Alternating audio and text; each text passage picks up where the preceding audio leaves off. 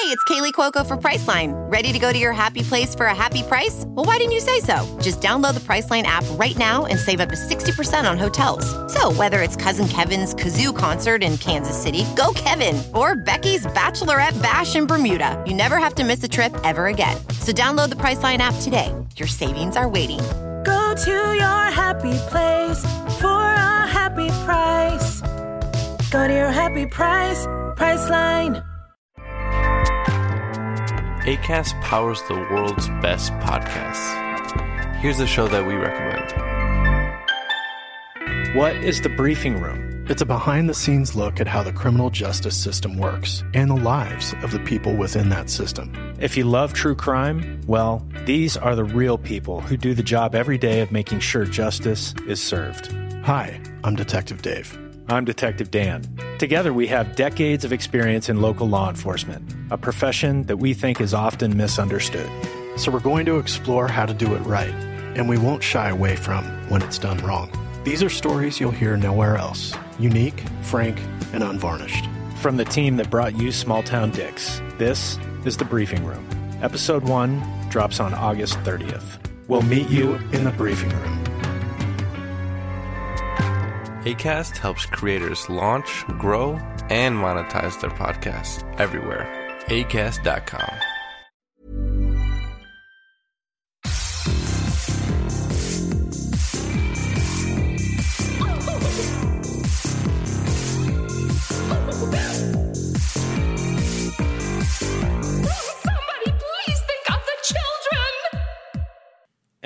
back to Little Cuts, our weekly mini-sode where we dig into the things that we've been watching and playing. Uh, I'm Terry. And I'm Mary Beth. This week we are talking about weird cable TV experiences, a witchy comedy, zombie killing, and angry fishermen. Zombie killing. Sounds like a busy week. I was going to say, wow, what a week. What, What a, a range week. of experiences on this. Uh, so t- tell me, I- I'm curious about this weird cable TV experiences. it's like, it's not horror related. It's just, so I went away finally for a weekend. Last weekend, I went to my friend's river cottage. A couple of us went down there and we drank sangria by the water and like had a grand old time.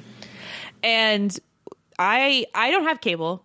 I don't pay for cable. I don't see the need for cable. I don't need it.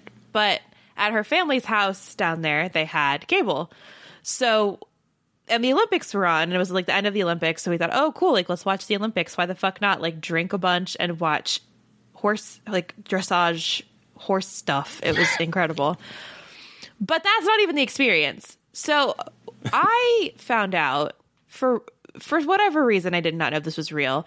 I knew that ESPN 8 The Ocho was a joke, obviously, in dodgeball. It's a real channel.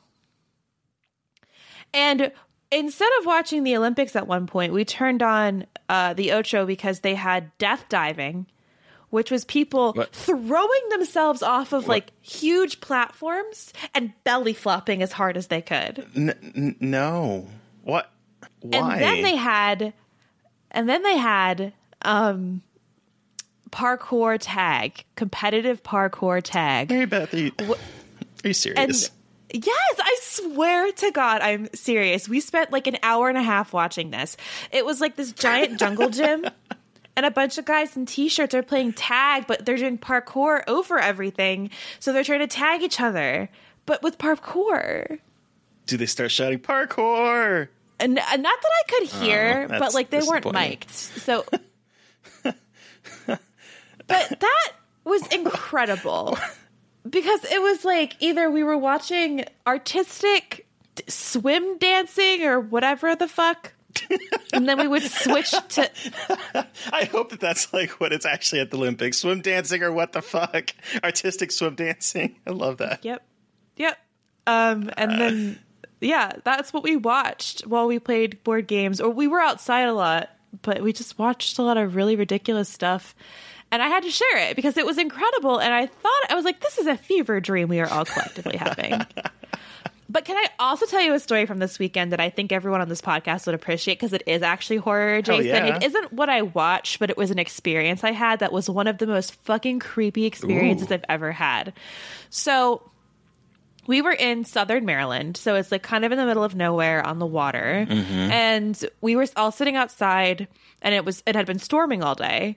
And so we were sitting out on the porch just like eating dinner, whatever, shooting the shit, and the power goes out. Ooh. And it's like right before sunset, so there's still a little bit of light out, but we're all like, oh shit, whatever.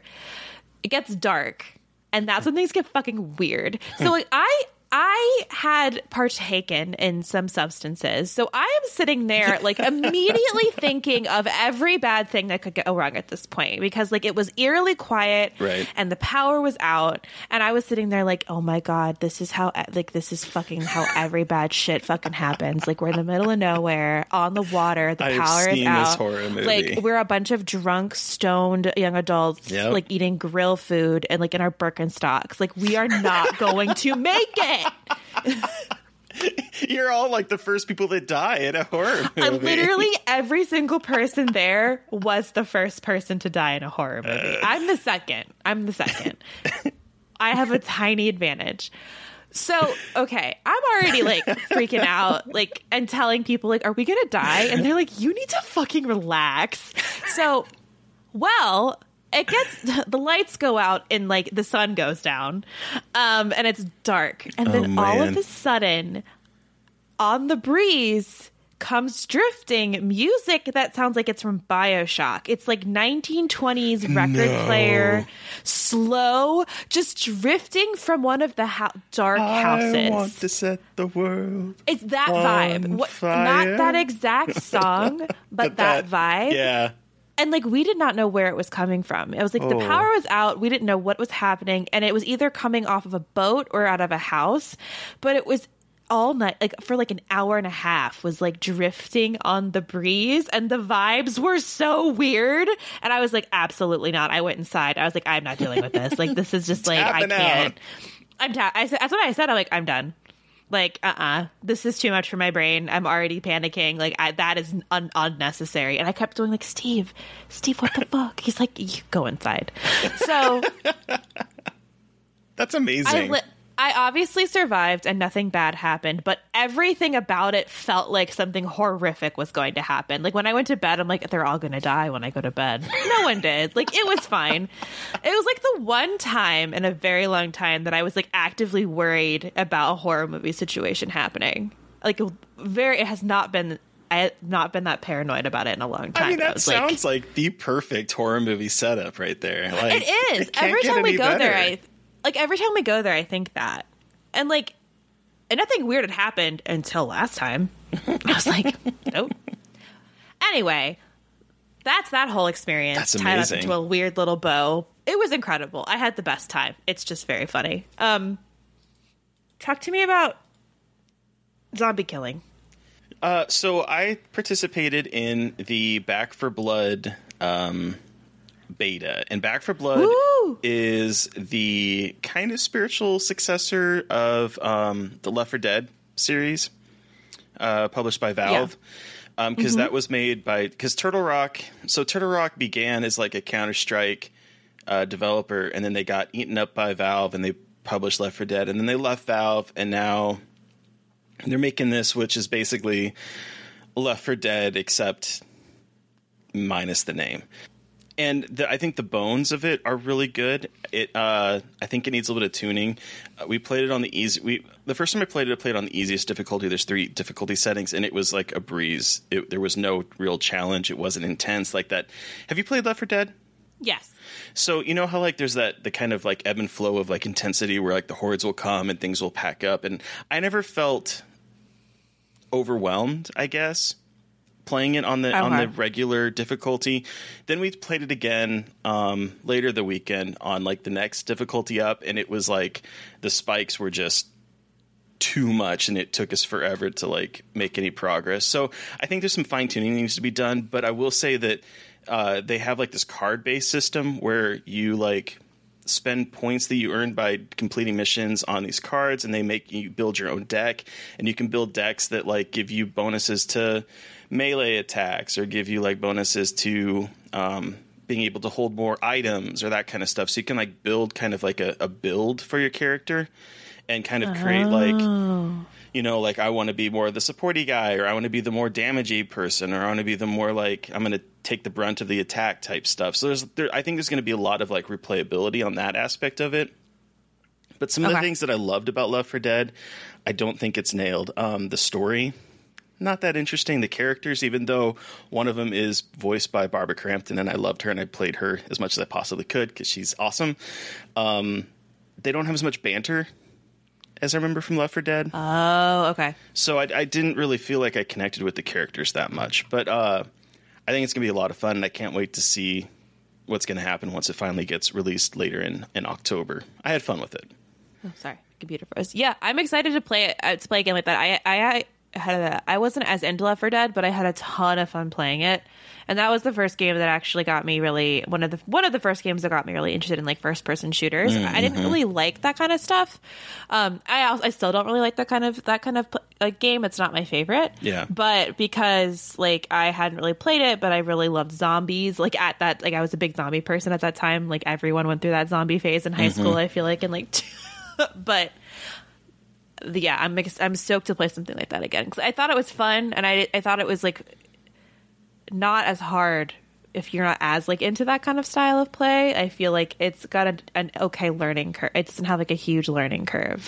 Yeah, and I I'll say that the beginning uh, difficulty in this has even less of a learning curve because it, it it's it was longer. And I remember like Left 4 Dead. I don't remember how many missions made up an act, but here it's like eight. So there's like a lot of stages you go through um, for each like run of it. But like it was never. I didn't think that on that standard difficulty that it was ever really terribly difficult. We didn't.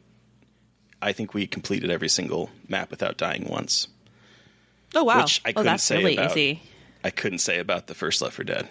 No, that uh, I mean, like it's not easy, but I could like I got it. But Jesus Christ, the waves are definitely hard. but yeah, it was it was a lot of fun. I'm looking forward to. I, I think the open, like this was like a closed um, beta type thing. I think the open beta will be out by the time this episode drops again. So I'll be hopefully playing some more with some friends, and yeah, Cool. I'm looking forward to its release. Sweet. Um, so let's talk about that witchy comedy because I I know we, we both watched it. Um, so we both watched King Knight, which is uh, Richard Bates Jr. Richard Bates Jr.'s recent, most recent film. Uh, it premiered at Fantasia over the weekend, and it is very different from like his horror, like his horror y stuff, in the best way. I loved it. It is so funny and weird and sincere and kind in so the so many ways that I was not expecting having, having seen like other films of his and like I really love Excision and this like could not be it is both his style but so different tonally from what he is trying to accomplish with Excision and it is incredible. Uh, what did you think of it, Terry? You know, I I I'm struggling writing my review. I'm hoping that by the time this episode drops, my review will finally be out there. But I think the best way that I can figure out to describe this is that it's like taking a 90s or early 2000s romantic comedy plot of like the guy that has like this deep dark secret and it gets like revealed and he goes on like has to like you know go on that kind of self-reflection journey and figure out who he is except that instead of being like a popular person that has like some deep dark secret it's these groups of misfits and that his deep dark secret is that he was once very popular and voted in high school the most likely to succeed. And he was on you know so it's like this sort of take on that kind of trope but it's with people that are not popular and the fact that he was popular is like the deep dark secret which i think is very funny in a kind of cringe sort of way. Mixed with like a Gregg Araki stoner comedy vibe? It's yes, exactly. Like there are parts where it feels like you know the parts in Excision where it's like the this her dream sequences where she's like having sex with hot guys, like it's mm-hmm. covered in blood.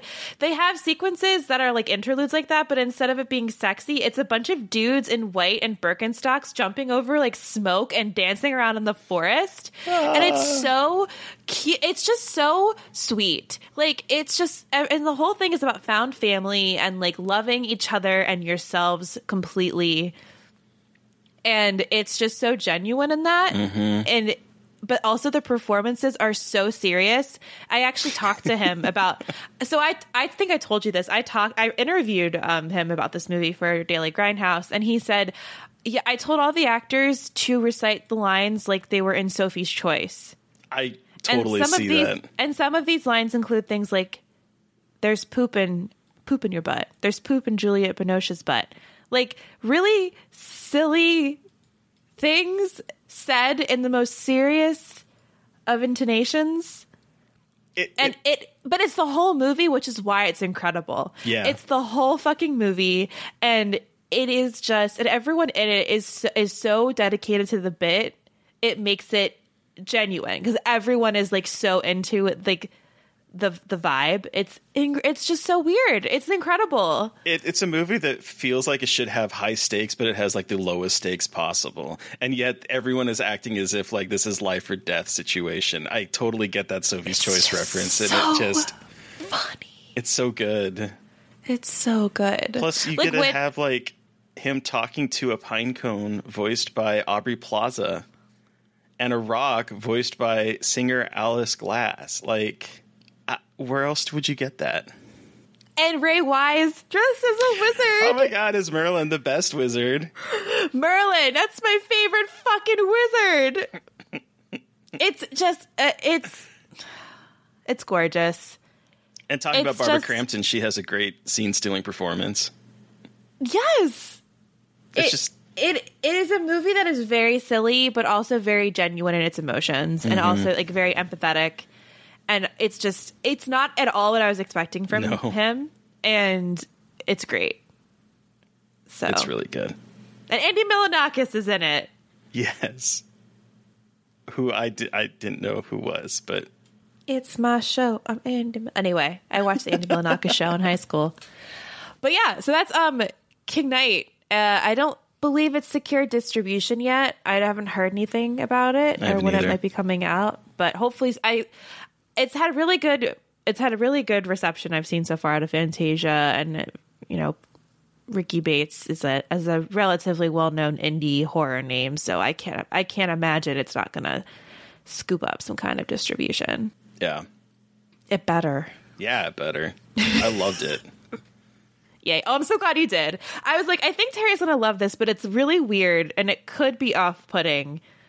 But It's- I, I, I it figured. hit that comedy sweet spot of like just it's very cringe in parts and it's very like self-serious but that's where the humor comes from and i just yeah this was like Um, So, okay. Aquatic horror. Hmm. That's not sharks. yes What do we talk about this week? For our, I guess our second technically, but like our first full on aquatic horror. we talked about orca which surprised me uh, a whole lot um, and made me really sad not because of the movie but like because of all of the orcas that you see in there have their bent like fin which is um, a sign of them being in captivity because it's based on like gravity. And so the fact that they're constantly being forced to like jump out of the water the gravity bends their their their dorsal fin down and that's why it flops over. That's not naturally occurring in real life. Um, and so Free Willy. Yeah. And so every time I see, I- I learned that from watching the documentary. I think it was called like what Blackfish. Blackfish. Jesus Christ, that movie ruined my life. Yeah. So after watching that, I was and I and I that we heard and I found out about the reason why their dorsal fins flop over. It made me really sad whenever there was real orcas on screen because they all had the floppy dorsal fin, and I was like, it made me just really sad and, and mad. Um, but that has nothing to do with the actual movie. No, that's valid to bring up though, because it. Yeah, that's valid. Um, this movie also made me really fucking sad because boy, oh boy, does this show some fucked up shit. It certainly does. Um, was not prepared for the baby to just be like birthed out of the orca. I was like, is this a self abortion scene? I was like, okay, so just some context for this. So the movie is about shocking orcas. Um but not in the way that like a jaws movie where it's just an evil killer whale. It is a movie about a man who wants to kill a killer whale to bring it to captivity and get money for bringing a killer whale into captivity.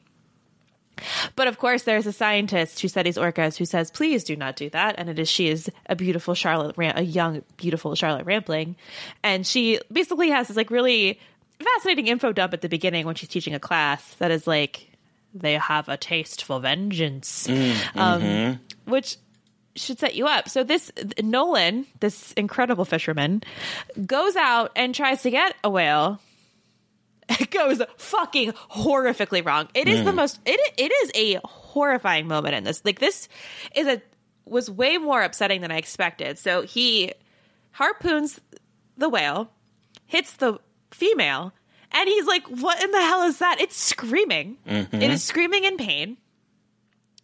Uh, and then it try she tries to kill herself by running herself into the propeller so she will not be brought into captivity. And then when they hoist her up by her tail to get her out of the water, she just had like just a she. Ha- I say self aborts because the baby comes out as as a fetus, as an undeveloped orca fetus. And while this is happening, her male her partner, her male whale partner is screaming and looking at her and there is screaming going on and there at one point Nolan gags, which is an incredible shot of him going "Ugh." I was like, okay, respect. And then from there, it is the male orca getting revenge on Nolan for killing his wife. His wife. What am I? His female partner. That's my wife.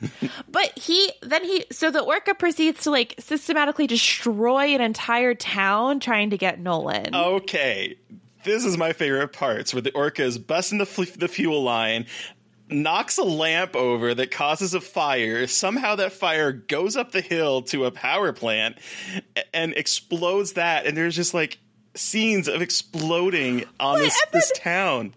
But the best part is when it's exploding. In, it, Ennio Morricone, who did the music, his his score is playing while he like an, an orca just Just jumps out. majestically. like majestically jumps out and is like framed against the flames. And I'm like, Uh, this is the best movie I've ever seen. Also, as a side note, the movie opens with Ennio Morricone's beautiful, like a giallo esque spaghetti western mm-hmm. score with just orcas jumping out of the water and being very majestic. And it feels like the weirdest nature documentary you've ever seen. And it is incredible. What's so funny though is that you can tell that they filmed the the whales at like SeaWorld and superimposed them into the water because they it does not look at all like it's natural and they're just like jumping. And they use that shot I mean it's the same shot that's in the explosion when he jumps out of the water. Like they just keep repeating that same like image that they shot at like SeaWorld or something. It's uh it was ridiculous and I loved It's it. It's ridiculous. It is so cheesy, but like in a in a way that it's cheesy now, but probably wasn't cheesy then. Um, but yeah, so it's about an orca looking for revenge against the very very graphic killing of his wife and child. I'm saying wife because it feels right because they feel like people. Mm-hmm. But yeah, it's a revenge tale from an orca, and also the orca saved a person at the beginning from a fucking great white shark. Yeah. And then ate the person later. just pulled that person right off the, the boat later. I, I made a note. It's like, Ken just getting yanked off the boat. Hilarious. And this orca is really good at pushing things. Like, that's all the orca really does for most of the time is either ram things or just like pushes things. He pushes an iceberg towards the ship. He pushes the iceberg that Nolan is on. He's just like really good at poking things. And I loved He it. doesn't have thumbs. Okay, that that's fair. He's got to use his noggin in more ways than one. But I also thought this movie tried really hard to make orcas scary, and they're just not. They're just so cute. Oh, they still they, they scare the shit out of me. Oh, I have you just think video, Have you ever seen videos of them surfing onto the shore to get seals to eat? Yeah, but I mean, it's just like Yeah. Okay. Good. Well, that's fine. As, you have the context. You have the context, and that's all that matters. And I'm But- glad you have all the information. But on the other the other side of things, there has never been outside of captivity a fatal attack by a killer whale on a human. Only in captivity has it happened. It has not happened in in, in the real world and the outside world with like natural. Was it the fuck that orca that dragged the guy underwater at SeaWorld? And everyone Oh, was yeah. like, what the fuck? And they were like, oh, he's depressed. And they're like, Fair. oh. they, but they definitely did a lot to make orcas scary. And I think, but scary, but in a way that like isn't the same as Jaws, which is fascinating. And that Jaws, oh, what am I trying to say here? Like Jaws, sharks being fish and whales being mammals, and that, that kind of differentiating like oh but mammals have better have like more developed brains than fish. and there was like that interesting kind of look at that as like mammal and like that very very clear comparison between humans and orcas while in jaws and like movies about aquatic horror it's very much like they are apex predators and like we are very different from them which is an, which is interesting to see how that's kind of handled in these two movies. Yeah, because um, I, I mean, you get the feeling that Jaws is like villainizing sharks, and this movie, Yeah. I never felt that the orca was villainized. No, I Nolan was the villain the whole time, Mm-hmm. but Nolan was the villain not just by the orca, the orca standards. Again, a phrase that I never thought I would say.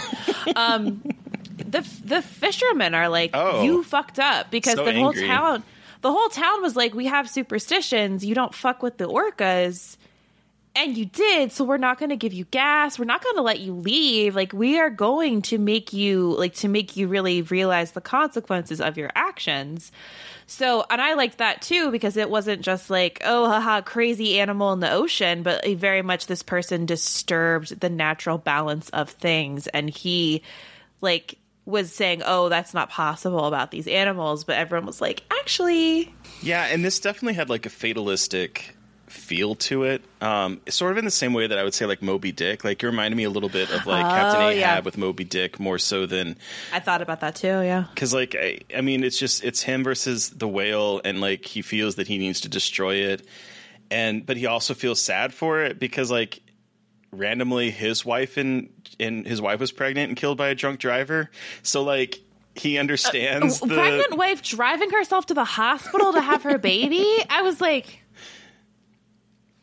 yeah well, that's so funny because so he has that like he sees he sees the whale and has this weird flashback when he's looking at the whale, and then they explain it later. But I was like. Do him and the whale have a psychic connection? I was really, I was like, I know that's probably not the case, but if him and the whale have a psychic connection, I will think this is the best movie of all time.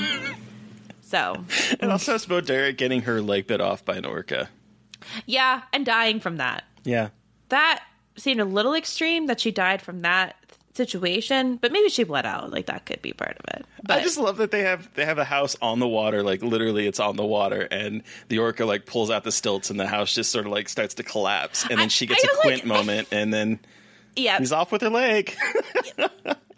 I was like, I feel like that we probably should have better structural integrity for houses like this. But I, what do I know?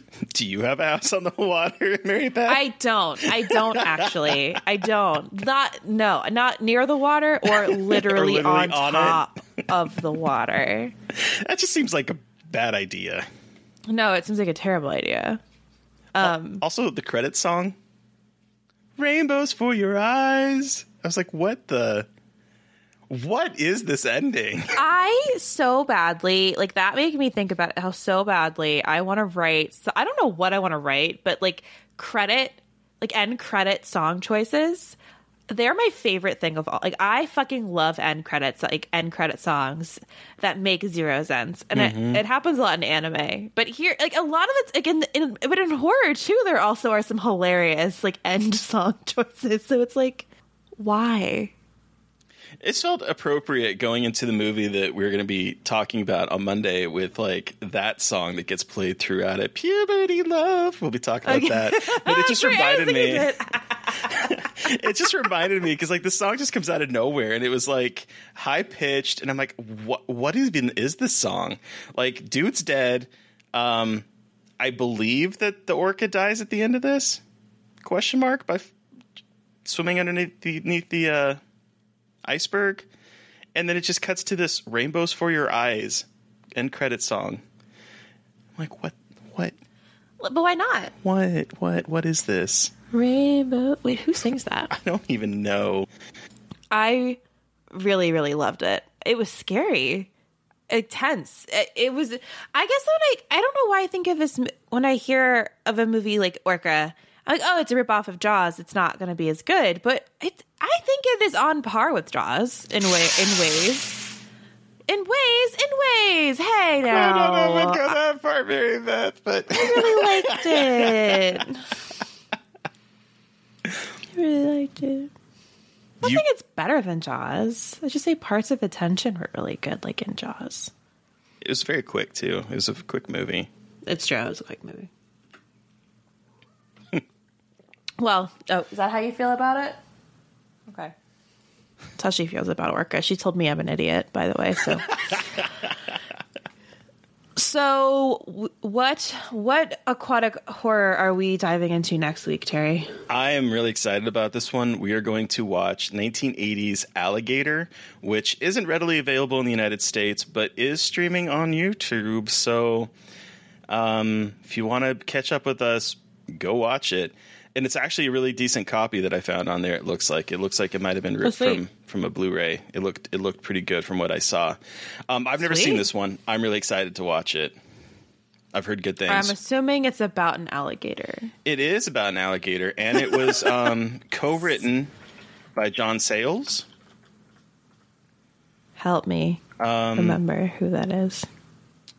So, I, I mean, maybe he's not as as well known, um, but like he wrote a movie called uh, Lone Star that I remember having to watch. I don't remember if it was in high school or college, and I really liked it. Oh, it. okay. Um. Okay. He's a he's a really good writer, in my opinion. He Cool. wrote oh he wrote he wrote Piranha, the original Piranha, and he wrote The Howling. Wow. Oh. Oh shit. Okay. Okay. Um, and this one, this movie, from what I understand, is is really really good. So I'm really excited. I'm really excited to finally watch this because it's not Cool. readily available here, which sucks. Um, and then who are we talking to on Monday, Mary Beth? I sort of hinted at alluded it. to it. So on Monday we were talking to Matt Donato, uh, the other part of Certified Forgotten, the other Matt, and we are talking about Attack of the Killer Tomatoes. Attack of the Killer Tomatoes. Tomatoes.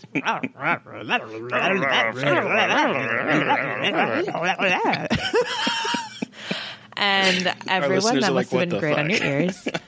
yeah, um, it's incredible. That movie is incredible. Matt's story about this movie is incredible. Mm. It's it's just and it's so fun because it's not it's not scary. It's No. incredible. It's absolutely great. If you guys haven't seen it, I highly recommend you watch it before the episode, just because if you need a reason to, now you have it. It's so silly. It's so silly, But smart. Um, yes, very smart. but also a little Very, very- racist. Y- Oh, r- very racist. very racist. It's it's very 1970s and 80s. It's just got that vibe all over it. Um but listeners, you've heard from us. We want to hear from you. Uh, did you watch or play anything that we talked about this week? Uh, do you have suggestions for movies that we should be checking out? Uh, send us an email at scarredforlifepodcast at gmail.com or you can reach out to us directly on Twitter. I am at MB McAndrews. And I'm at Gaily Dreadful. And of course, don't forget to follow the podcast on Twitter at Scarred Podcast. And please don't forget to review, rate, and subscribe. Thank you to Eric Power for our artwork. Thank you to Sean Keller for our music. Thank you, everyone, for listening. Please stay safe out there, but most importantly, stay creepy. And until next time.